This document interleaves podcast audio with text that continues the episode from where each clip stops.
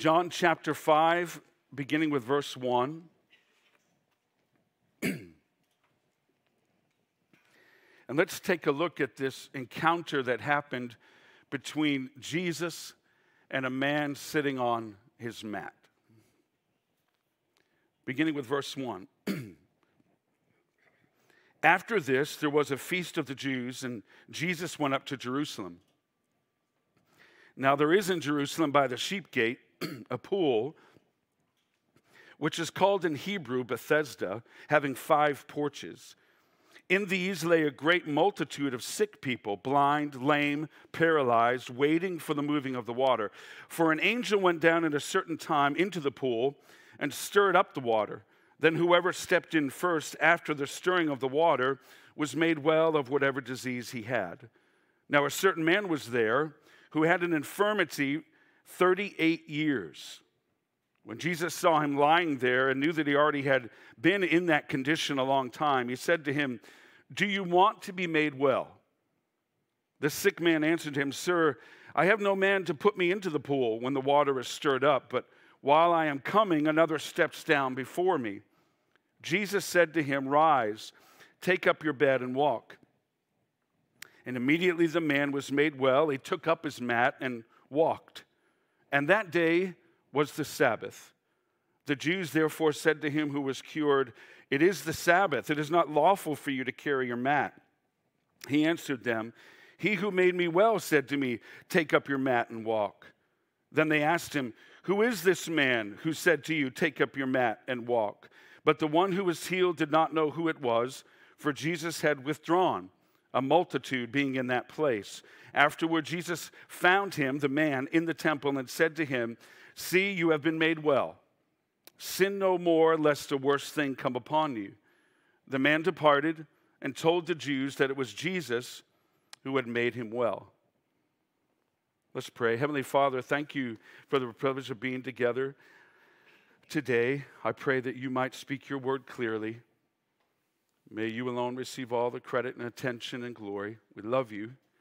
Thank you. In Jesus' name, together we all say amen. Amen. Amen. Thank you so much. You may be seated. Well, the setting is Jerusalem. We're not told necessarily what feast it was, but it's during a feast of the Jews, so we know that the city is packed and full. Jesus went there, always at work, always with purposeful intent. We see in verse two that more specifically, he went to a place in Jerusalem, to a large pool and pool house with five porches near the sheep gate entrance of the city. And literally, this was a gate that the shepherds would come in and out of the city, bringing in their large herds of sheep uh, into market and back out. It's walled up today, but in Jesus' time, it was in full use uh, with multitudes of people coming and going. Uh, it would have been a very noisy place with noisy crowds and noisy sheep, lots of smells and sounds and activity and, and busyness. Jesus is on mission as he chooses this location and this time frame and this particular pool. In Hebrew, this pool was called Bethesda, meaning house of mercy. Would, would you say that with me this morning? House of mercy? House of mercy. It's a truly fitting name for this pool house. As mentioned, the verses go on in verses three and four. This was a huge pool house. It had five large porches, and John tells us that a great multitude of sick people, blind, lame, paralyzed, those with other infirmities, would lay on them on these porches and wait for the pool to be stirred. People would enter the waters and find healing. It's a cool side note to mention that archaeologists have discovered this pool near the sheep gate, and they found that it was fed by underground springs. There had a, it had a rhythm, a pattern, if you will, of erupting at different times, and, and thus it would disperse fresh sediment from way down deep in the spring. It apparently had medicinal effects on those who, who bathed in these springs. Um, as always is encouraged in this church, I, I just love how it is. Research for yourself uh, in the Word of God. God stands ready to reveal beautiful things to you. Um, and in this particular verse, in verse four, scholars tend to have different opinions and disagree. Was it indeed an actual angel that stirred the waters, or was it a local belief system that had convinced people it was stirred by an angel? Because as we all know, springs can be very deep and very mysterious. Springs are powerful.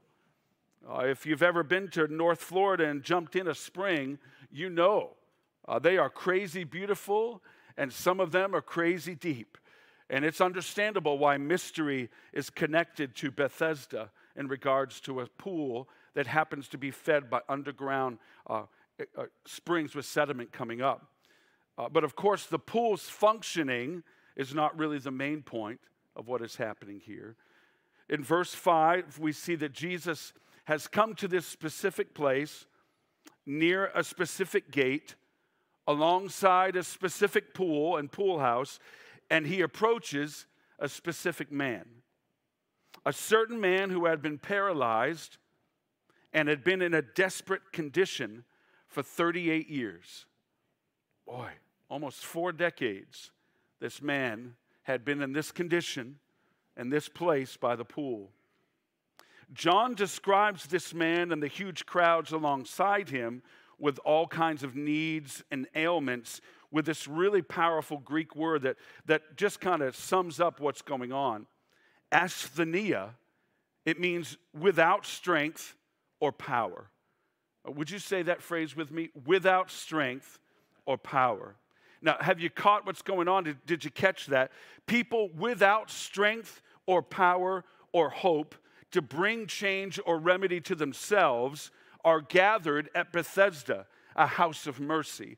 People without the power to change are looking for mercy and hoping indeed that something or someone will show up. I love this. Jesus is on a mission. Uh, I would encourage you, if you haven't yet, open your eyes, sit up straight, maybe elbow the person next to you gently, because this is a powerful reminder for twenty twenty-three as we begin this new year. Jesus is still in the business of coming to places and to crowds of people, people like you and people like me, who are without power, without hope, to be able to change ourselves. And he offers remedy and life and hope and newness. He's still on mission. He did it then, and he's still doing it now. In verse six, we're told that Jesus saw this man lying there, and he knew he had, as John says, been in that condition for a long time. I love that revelation truth there, that condition. Uh, Jesus indeed knew that he was paralyzed physically. There he was lying on that same mat. Who knows how long that mat had been there, how long he had used it.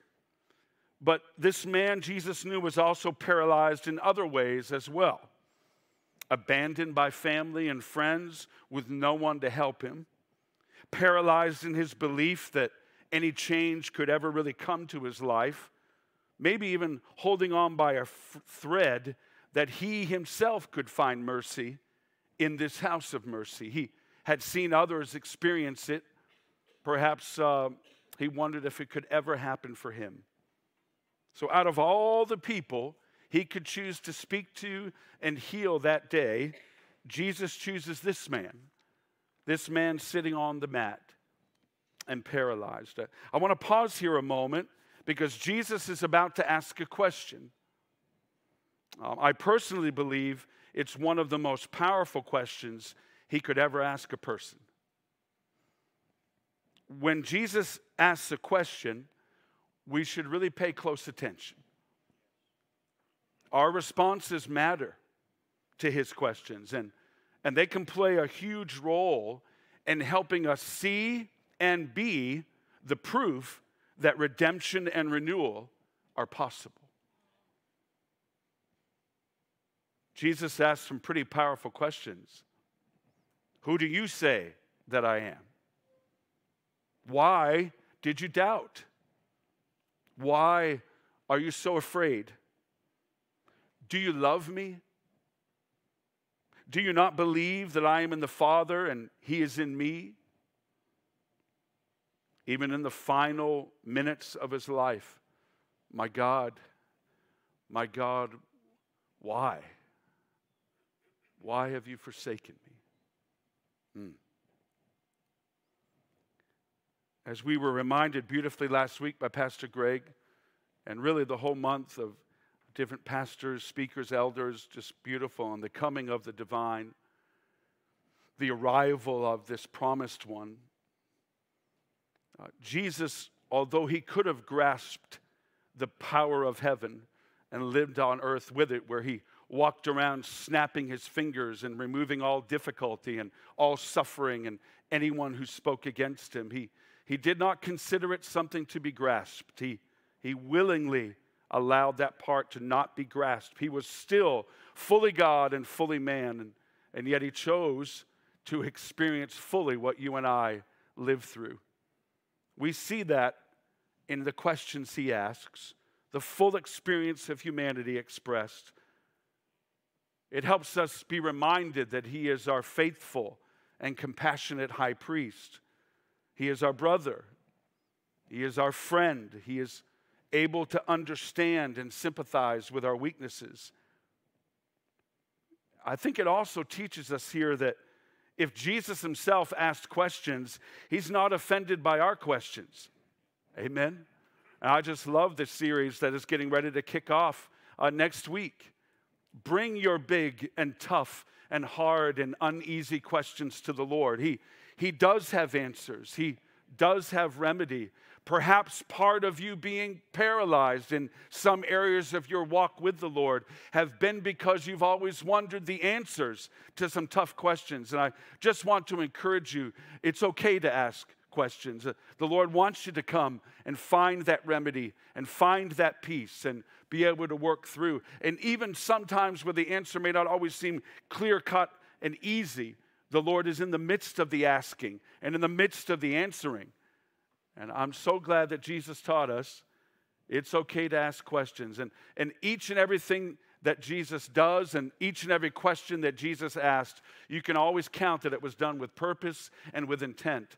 So sometimes go through the scriptures and look at the, the many questions he asked people. They're powerful. So today's question is a powerful one. He's in the house of mercy. He's surrounded by a multitude of people who are without hope, without power to change, and he looks the man in the eye and says, "Do you want to be made well?" At first glance, it uh, might seem like Jesus is using sarcasm or maybe even mockery. It seems out of place. Jesus already knows the answer, but he asks the question out loud so that this man might verbalize his need. I would offer up to you that in that moment, in that journey of thirty-eight years, surrounded by suffering, some people being healed, others not yet, in that moment, literally, Jesus was calling that man out on his mat. He called him out on the mat. It's time to get honest. It's time to get authentic and real. Jesus knew that this man had grown accustomed to sitting on his mat,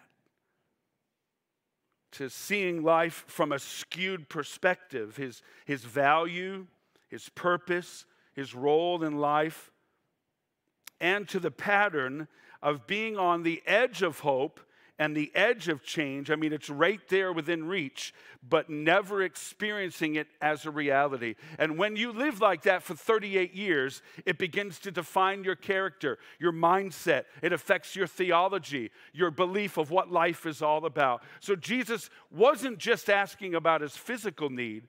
Man, he was revealing the motives, the intents of the heart. He was going down deep. Do you really want to be made well? The fuller meaning here in the Greek is lovely. It's really, do you want to be made whole? Physically, spiritually, emotionally. Now, this man may not have fully understood the depths of the question right away, but Jesus sure did. He was going down into the depths of a downcast soul and asking, would you like to be made well? Everything will change if you're made well. Wholeness is not something that just comes and goes without leaving its mark.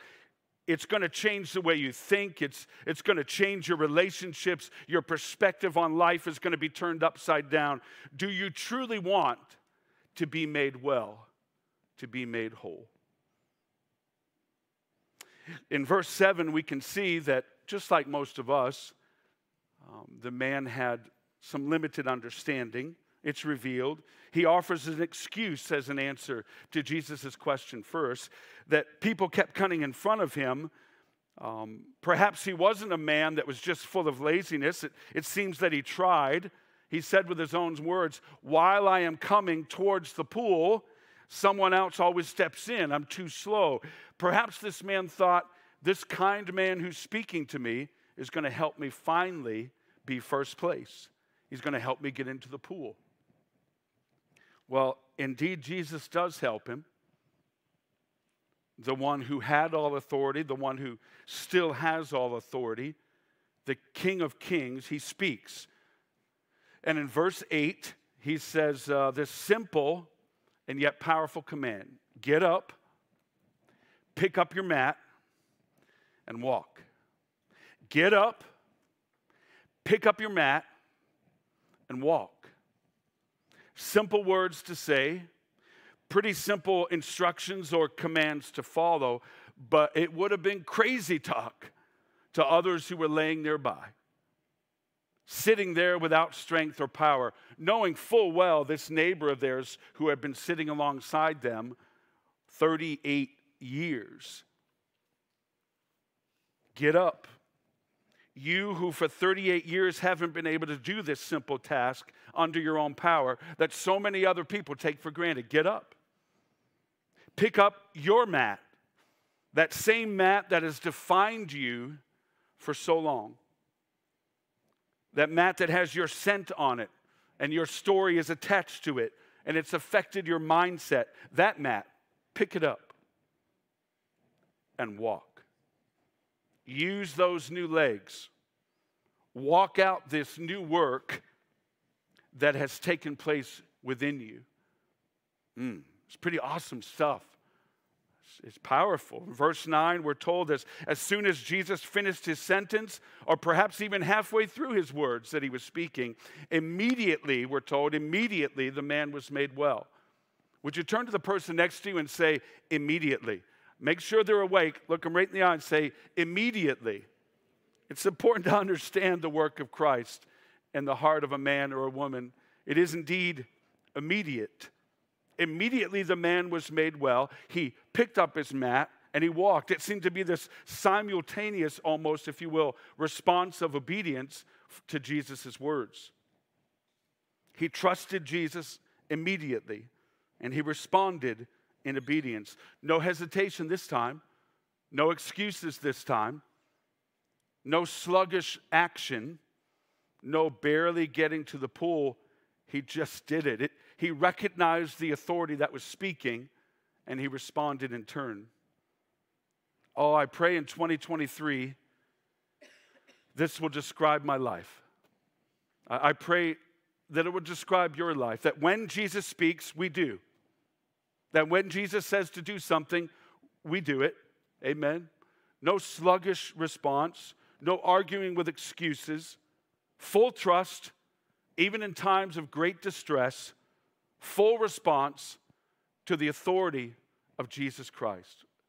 An incredibly beautiful and powerful and healthy and right way to live. At the end of verse nine, uh, Jesus Or excuse me, John kind of slides in this, this phrase. And that day was the Sabbath. I love how John does this. I find humor in it as I've spent time in, in the passage. I believe this is what I would describe as a by-the-way statement. And what I mean by by-the-way statement, we've all been there. Maybe we've made them. Maybe we've had them said to us. You know, it's, it's kind of like when, when Sherry, my wife, was trying to get us to not eat so much red meat, and I use the word us loosely, trying to get me to not eat so much red meat. And I remember her saying for the first time years ago, so you know that spaghetti and meat sauce that we just got done eating? Yeah, the one that you, you ate four plates of and you finished it all up and you even licked the plate? Yeah, just want you to know, by the way, that was turkey. Turkey? Cursed be! How could this be turkey? My whole mind was blown, and I had to back up. Well, I wasn't really that good. And uh, now I eat turkey bacon and turkey sausage and turkey chips, everything. I just eat turkey. It's healthier. I get it. You know, it's a by-the-way statement. Uh, by the way, this phone call, this past forty-five minutes, it's been recorded the whole time. Oh, okay. Uh, the party you thought you were coming to, by the way, uh, it's an intervention. We need you to sit down. We got some honest things we need to talk to you about. It's uh, beyond a gotcha moment. It's something that was done on purpose. As we've discussed, Jesus was fully aware of all the details of this healing done on this particular day. I think John enjoyed writing this. By the way, this incredible event that just happened, it took place on the Sabbath. Jesus knew the strong reactions that the religious leaders of the Jews would have.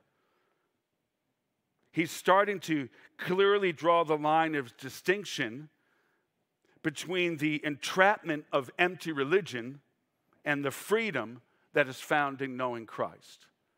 And I just want to share that with you, friends. I know most of us know this truth sitting here today, but it's so powerful and good to remind. The entrapment of empty religion is a completely different beast than the freedom found in a relationship with Jesus Christ. The two will never meet. They are varied. They may run parallel, and some may try to convince this one is just like the other. But Jesus is trying to draw the line very clearly. No, no. There, there's just no difference uh, between, th there is no similarity between what man offers in his religious attempts and what I, what I as Christ offer to the human heart and the human condition.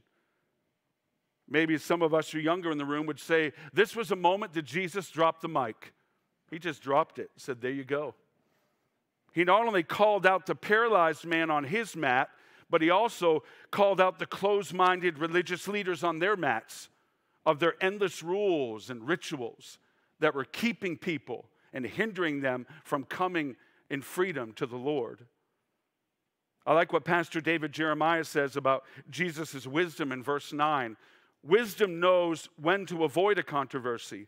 It also knows when to cause one.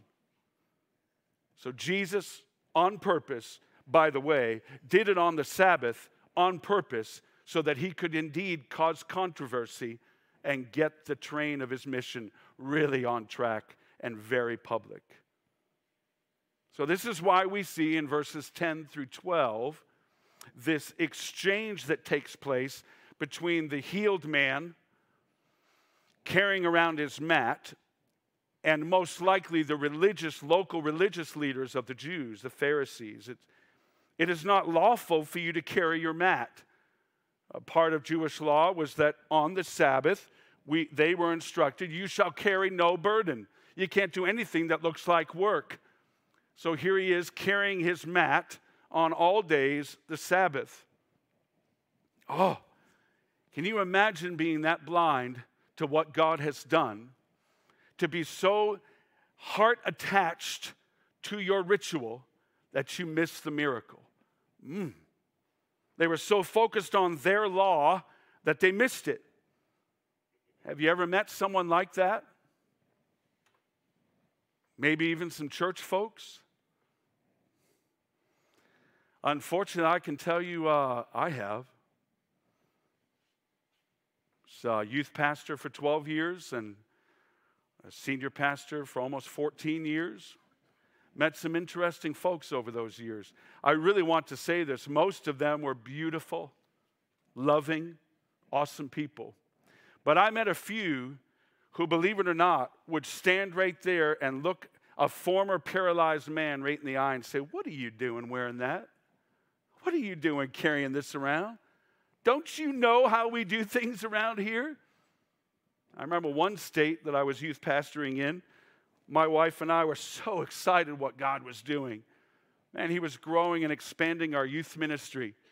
And one of the ways he was growing it was he was bringing people from, from all kinds of different backgrounds, kids from different cultures, skin color, uh, different socioeconomic status. And he was putting together this awesome, messy, beautiful, hard work youth ministry where he was just getting all the glory and he was doing awesome things. We had Native Americans coming and, and black and white students coming and Hispanic students. It, we had those from the really rich part of town and even those from across the tracks on the other side of town showing up every Thursday night, and it was just awesome.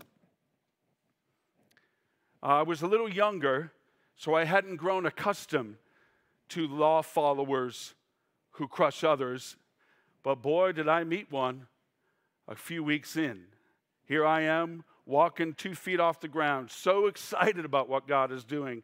But boy, it was this man's attempt and his family to pull me back down to earth very quickly with statements like this. You know what? And by the way, he was a, a white man. My kids have to deal with those kids all day long at school. They shouldn't have to come to church and deal with it here. Wow. Even went so far to bring it up in a board meeting, a, a, an elder-type meeting in the church where I was serving. This is an issue that needs to be addressed. Mm. May the Lord keep me.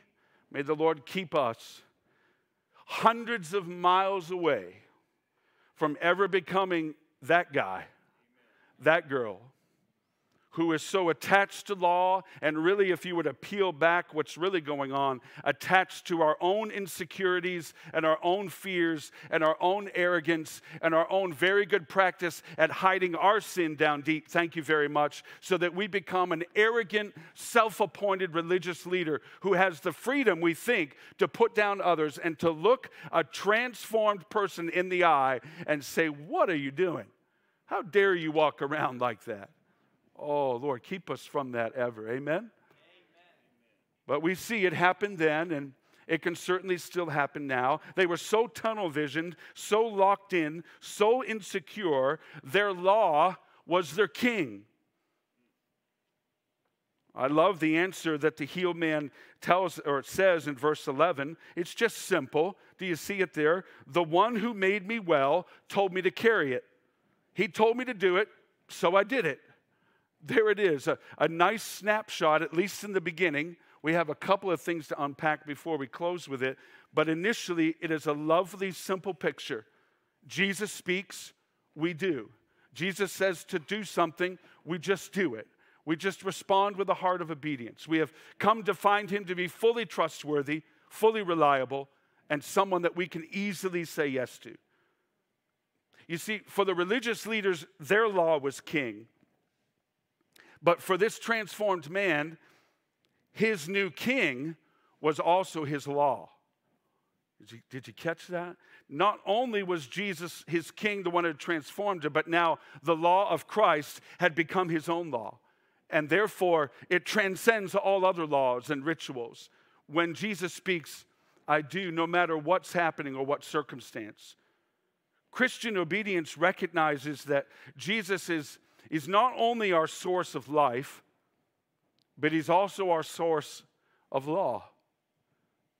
What he says goes. What, what he commands, we do. The beautiful thing is, Jesus gives us the recipe from um, keeping us from allowing those laws of following Christ, those rules and principles to become dead religion. He said, if you love me, you'll obey me. So this obedience to Christ is not to become a great religious person, not to become such a great follower of ritual that it becomes empty and heartless, but rather it is driven, it, it is full of a gas tank of love in return to the one who loved us, even though we didn't deserve it, the one who gave his life, a, a, an obedient response out of love. Carrying his old mat around was evidence that redemption and renewal are found in obeying Christ. found in trusting him completely. I do this because he said, not just any man, because he said, with a capital H, because he said to do it. Now, the world will not understand this. Even your own family may question you when you choose to obey Christ. Your friends may betray you. You will certainly find no support from the culture in obeying Jesus. But the mockery, the questioning, and the criticism, the being pushed aside, nothing can quench the heart of the one who has experienced life in the midst of death, or being made whole in the midst of overwhelming brokenness. No. You don't abandon the one who gave you life just because obeying his law may stir up controversy. Amen? Following Jesus always matters most, period. The religious leaders, they press in for more answers in verse twelve. Who is the man that told you to do this? But John tells us in verse thirteen that the man did not know who it was. Jesus had withdrawn himself to the large crowds. But it would be important to note, as we see in verse fourteen, that Jesus was still working with intention. In verse fourteen, we, we see that Jesus found the man in the temple. Uh, it's kind of easy to miss here, but do you see what's happened? Why would he have been in the temple on the Sabbath? Ah, I just love this. This paralyzed man without power or hope to change had experienced the mercy in the house of mercy, the mercy of Christ. And now he was having a direct and beautiful and proper response to being changed. He went to worship. He went to worship. To place worship on the very uh, character of God and his person. To give thanks and credit to the one who had done something he had come to believe wasn't even possible anymore. He went to worship. What a beautiful privilege to come every week together and to get to do that, to remember the one who has given us life. Jesus pulls him aside and says to him, "You've been made well. Sin no more, lest something worse comes upon you." You've been made whole. You've been forgiven. You've been healed. You've been changed. This phrase that he says at the close of today's passage is, is just as powerful as get up and walk. See to it that you sin no more. Because he does everything with intention, we have to pay attention to these words as well. Even Jesus recognizes human beings' propensity to return to our mats, to return to our sins and our old places and people and patterns, even after meeting the Lord and experiencing such transformation. Perhaps it was sin in this man's past that had contributed to his infirmity or his hopeless mindset. Or, or perhaps Jesus was referring more to the misery that he knows comes from falling back into sinful ways after someone tastes new life. In the midst of this worship service that this man was a part of, he says, see that you don't forget this. Don't forget who did this for you. Just as you obeyed me with the mat, obey me and trust me with the remainder of your life. Turn from your sin. Don't go back. Don't go back. It'll only get worse. And so in verse fifteen, we're told that this made whole, mat-carrying man becomes a living, breathing advertisement for what Jesus can do. He told the Jews it was Jesus who made him well, John tells us. No doubt now, no not knowing who he was, fully giving credit and testimony that it was Christ. This is God's desire uh, for any of us who have been made well, who have been made whole in Christ. Have you been made well in Christ this morning? Have you experienced the wholeness that comes in knowing him? Then part, indeed, a huge part of your life is to not just go back to sit on your mat, but to allow your story and, more importantly, your Savior to be the one that your life becomes about. You talk about him. You give credit to him easily. It settles into the way you live, the way you obey, the way you trust. Being a walking billboard for the absolute reality that even in twenty twenty-three, God still changes lives, still makes things new, still shows up when you don't have any strength or power to do anything and makes it all well. Whew. That's powerful. That's a beautiful, beautiful mystery of the church, isn't it? We're all one big blended family. I just want to lovingly remind you, if, if you think the Lord doesn't care about families that have rough stories and maybe even are blended, you just need to read the scriptures again. The church is one big blended family. I am your adopted brother. You're my adopted brothers and sisters. We all have the same Father. We have all different stories of how we got to that point where Jesus came into my life and into your life and met us beside the pool, waiting for hope and an answer to show up. We may all have different ways of how we got there, but the same Christ provided remedy for each and every one of us. And that beautiful uh, reminder tells us that still today, the broken, not perfect church made up of people like you and me is still God's best way of demonstrating to this hopeless world there is hope in Christ. Amen.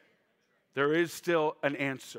Yes. Even after you've tried everything for even thirty-eight years, perhaps, there's still someone who can blow your mind and show you indeed that remedy is possible. And it won't just be for your physical needs, although that is incredibly important. Amen. But it goes down to the depths of your downcast soul and meets your soul's deepest desire that you might indeed find life eternal. Life on this planet changed and transformed. So I guess uh, as we kind of circle around the last lap, I learned in many years, as I'm sure my brothers know, I try not to say in closing, Try not to say in closing, because that implies maybe a minute left. There's more than a minute left, but, but not a ton left. But we're kind of coming around the lap. And if you're Deb or someone else who runs a lot, it'll be a quick lap. But I want to tell you, it's a lap as if I was running. So it means it's a real, it's going to happen eventually. I'll get to the finish line, but it's, it's a little bit longer because I don't, I don't run at all. I should.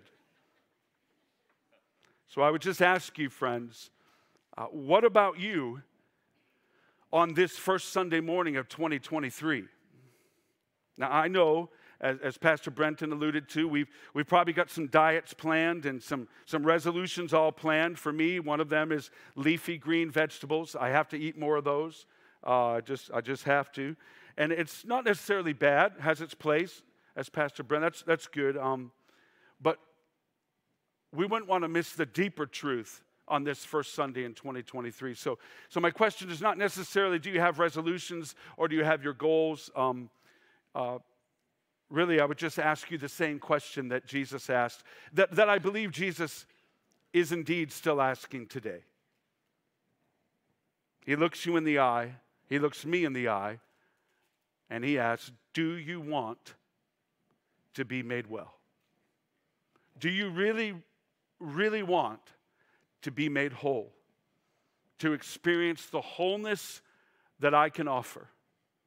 Now, the outside is certainly important, but the inner workings of the heart are the priority here. Do you really want to be made well in Christ? As we know, Second Corinthians five seventeen tells us that anyone who is in Christ is a new creation. The old has gone, the new has come. And the reason I had you repeat that word immediately is because that is part of what the Holy Spirit does in us, in the power of Christ, when we place our trust in him. Indeed, immediately we are made a new creation. But as we all know, there's also a process to be being made new. So I'm leaning towards that process, as I believe I'm speaking primarily to a group here today that know the Lord, Will you cooperate in twenty twenty-three even more with the work of the Holy Spirit in your life as He moves you towards wholeness? There are some things in receiving wholeness and finding wholeness in Christ that you must learn to say yes to, and some other things you must learn to say no to. Jesus knows you intimately. He was present at creation. He knew you before you were even formed in your mother's womb. He knows what makes you tick. He knows what makes you cry. He knows what makes you laugh. He knows what it is you're passionate about. He knows some of the brokenness and the woundedness that may indeed cause you to trip up. And with that absolute honesty, He says, are you ready to cooperate with me in allowing you to be made whole? Take note of this from today's passage. It is possible to sit near wholeness and to sit very close to remedy for years and years, but still not enter in. It can even happen in a house of mercy, a house of mercy like this one. Jesus makes it clear today that only He can bring the remedy and the wholeness that our souls long for. Yes, indeed, He forgives us of our sins, but I want to encourage you and just remind you today, church, there's so much more that Christ offers. Our shame, our fears, our wounds, our habits, our patterns, our tendencies, all covered and redeemed by Christ's death on the cross and His resurrection. Maybe you've been coming to church for years. Maybe you've even received Christ, and you know that you're forgiven. You know that you're adopted. Amen. You were an orphan. Now you're a son or a daughter of God, but you still have not welcomed Him into your lifeless marriage. You still haven't trusted Him as the remedy for the answer that you need to deal with your anger that is affecting all your relationships. You know Jesus, but you're still paralyzed in a cycle of sin and shame. Maybe it's a sin that you keep going back to for years and years, or maybe it's a sin you can't forget that years ago happened, and it still is hard for you to lift your head out of the shame. Do you want to be made well?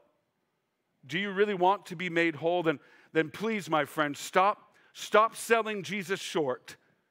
He didn't die on the cross to purchase your life and mine just so we could be forgiven and then sit back down on our mats and relax by the pool back into our old ways. He came to set us free, to give us full life, to crush the power of sin and shame, to redeem even the darkest and most desperate chapters of our life stories. He's not afraid of the dirt. The Christmas month focus of the coming of the divine beautifully reminded us of that. He comes to where we are, and then He is faithful to go all the way through to the end and face the cross. He's stronger than any addiction. Amen? I'll say that again. He's stronger than any addiction. Amen? He really is. He can reveal why you gossip so much, or why as His son or daughter you still live in fear, controls you, why you tend to be judgmental, even though you don't know the whole story. And in Christ, in the power of the Holy Spirit, He can set you free from those things that paralyze you. He loves us enough to call us out on our mats, to meet us in those sacred and terrifying moments where we have to be absolutely authentic and nothing more. I am without power and hope to do anything. I fall upon the mercies of Christ completely. And then He doesn't leave us there as He calls us out on the map. He provides and shows us the way forward. He knows what has paralyzed you and what has paralyzed me in the past. He knows what may still paralyze you today, or may paralyze me today. And He alone can make us well. It really is not just a cute saying. It's not just a bumper sticker or a t-shirt. Christ is the answer for everything we face in the human condition and the human journey. Oh, yes, forgiveness, absolutely. But oh, so much more in the work of making us whole and restoring us to the image of God and, and making us holy and setting us apart for His use. It's not easy work, is it? When we get honest. Oh, it can be scary to get honest. The Lord's faithful. He, he'll keep coming back, and, and the Holy Spirit will keep knocking. Are you ready to change this yet? I've been showing you some things. Are you ready to be free? This has to go. This has to be conquered. Are you ready? Sometimes He might take you back a little bit. I can tell you in my life, whew, the forgiveness towards my dad was one of the most powerful mountains I had to tunnel through. I couldn't go around it. I couldn't just jump over it. I couldn't go in the opposite direction. The Holy Spirit kept coming back. Son, I've got to take you through this. This is why it affects certain things that you do. You, you know that tendency where you, you just are paralyzed by what people think of you, so you're always wanting to do the best, the best, the best, the best, the best, and you can't sleep? Part of that is rooted right here. Are you ready to surrender it? See, it's not easy to get authentic. It can be terrifying. Amen? It's very easy to ignore. I just want to share with you this first Sunday of twenty twenty-three. In Christ, you have been made whole. That's the first thing that happened. You can read it again in the passage. And immediately he was made well. Then he did what? He picked up his mat and he walked. Um, brothers and sisters, I just want to share with you, you've been made well in Christ. It's time to pick up your mat. It's, t- it's time to pick up your mat and, and move forward. I don't believe that man walked around for the rest of his life carrying his mat. In today's world, he'd probably be lined up to speak at churches on Friday nights. Come meet the mat man. Come and see what he's done. This is the actual mat, thirty-eight years. I don't think that occurred, but at least, at least for that Sabbath day, it was right there. I have a feeling the scent of it, the feel of it, the reminder of it was always fresh on his heart. As an opportunity to remember the undeserved favor and incredible mercy of Jesus that had been shown. That's who I used to be, but, but this is who I am now. Uh, your mat might look different than my mat. The thing about mats is they're very, very comfortable. They really are. And even after we've tasted freedom in Christ, if we're not careful, it can be very possible to lay our mat back down and go right back to it. We like to nurture our mats. Well, this is just the way I was brought up. This is just who I am. My mother was like this. My dad was like this. This is just who I am. Well, you don't understand the pain I've been through, or, or you're just not, you don't understand the pressure I'm under. And we nurture our mats, and we take care of them. And some of our mats are very beautiful to look at. Some of them are obviously very messy, but others are very polished, and we just lay back down. It's easier to stay on the mat. I know, I get that. But I want to encourage you in Christ for twenty twenty-three. It's time. Pick up your mat and walk. Maybe you need to seek some counsel. Oh, don't worry. I'm not talking about human-oriented counsel with, with self-help and empty stuff like that. Even, read the book of Proverbs and see how often it tells us, seek the counsel, seek godly counsel of those who know God. Seek trusted counsel, counselors who base their counsel on the word of God and nothing else. Seek them, find them. God raises up people and calls them to that ministry, and He does beautiful work. Maybe it's time to make a phone call, have a conversation with somebody that you might be able to move past that anger or that shame or that pattern that keeps showing up. Don't lay back down on your mat. It's hard work, but it is cooperating with the work of the Holy Spirit. And you will actually find, if you can have courage for about five minutes, you will actually find that the, the Lord can be trusted, that His burden is light.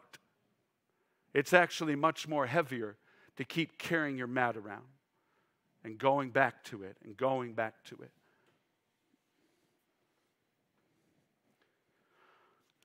Psalm forty-two was read for us so beautifully.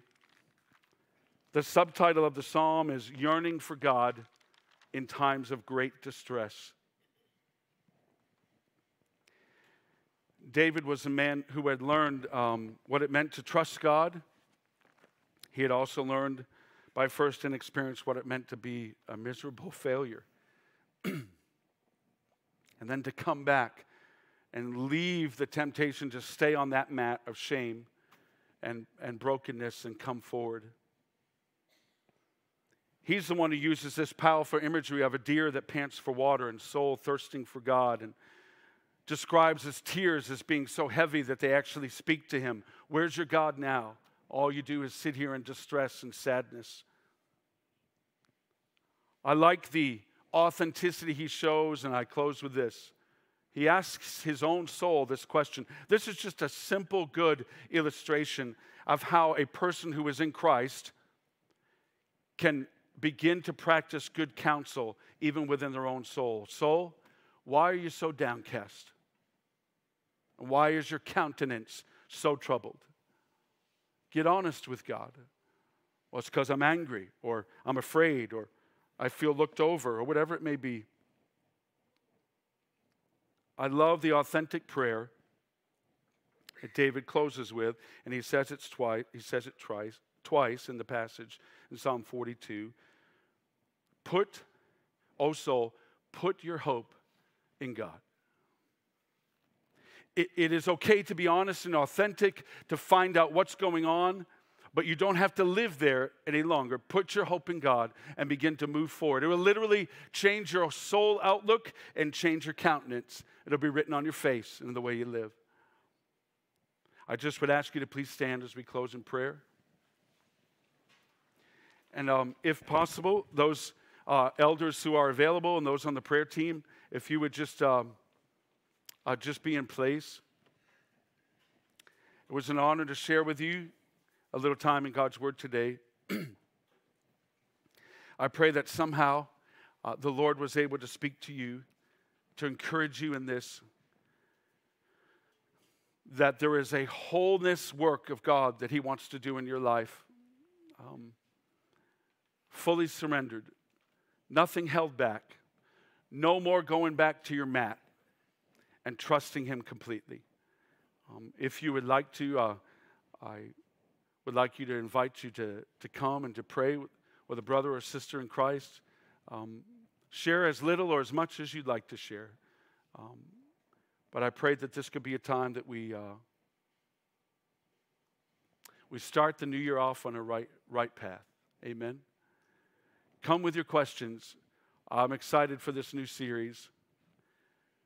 Know that it comes from one who knows how to ask the right questions. Do you want to be made well? Jesus is indeed your answer. Let's pray. Heavenly Father, thank you for today. Uh, it's an honor to be in your presence. Uh, I pray, Lord, that um, in the terrifying moments uh, where it comes where we're called out on the mat, that we would know you meet us there, you don't forsake us. I thank you in my own life that I had brothers that loved me enough to call me out on the mat. I thank you, Lord, for the privilege you've allowed me at times to just be there in a sacred time where it was me helping someone else to get honest. I pray, Lord Jesus, that you would help us to pick up our mats and walk with you in twenty twenty-three. To be set free from things perhaps that have been hindering us for quite a while. Thank you that you offer freedom and true life, and we can move forward. I pray, Father, that if anyone here is uh, paralyzed in any way, that in the name of Jesus you would set them free, that they would know that you can handle the hurt, you can handle the truth and the honesty, you You can show up in the worst of darkness and still provide remedy. You can find us. Help us to put our soul's hope in God and to pick up our mat and walk with you. We love you. We ask all these things in Christ's name. And together we all said amen and amen. Would you shake someone's hand, say Happy New Year, God bless. Hope that you have a great day today.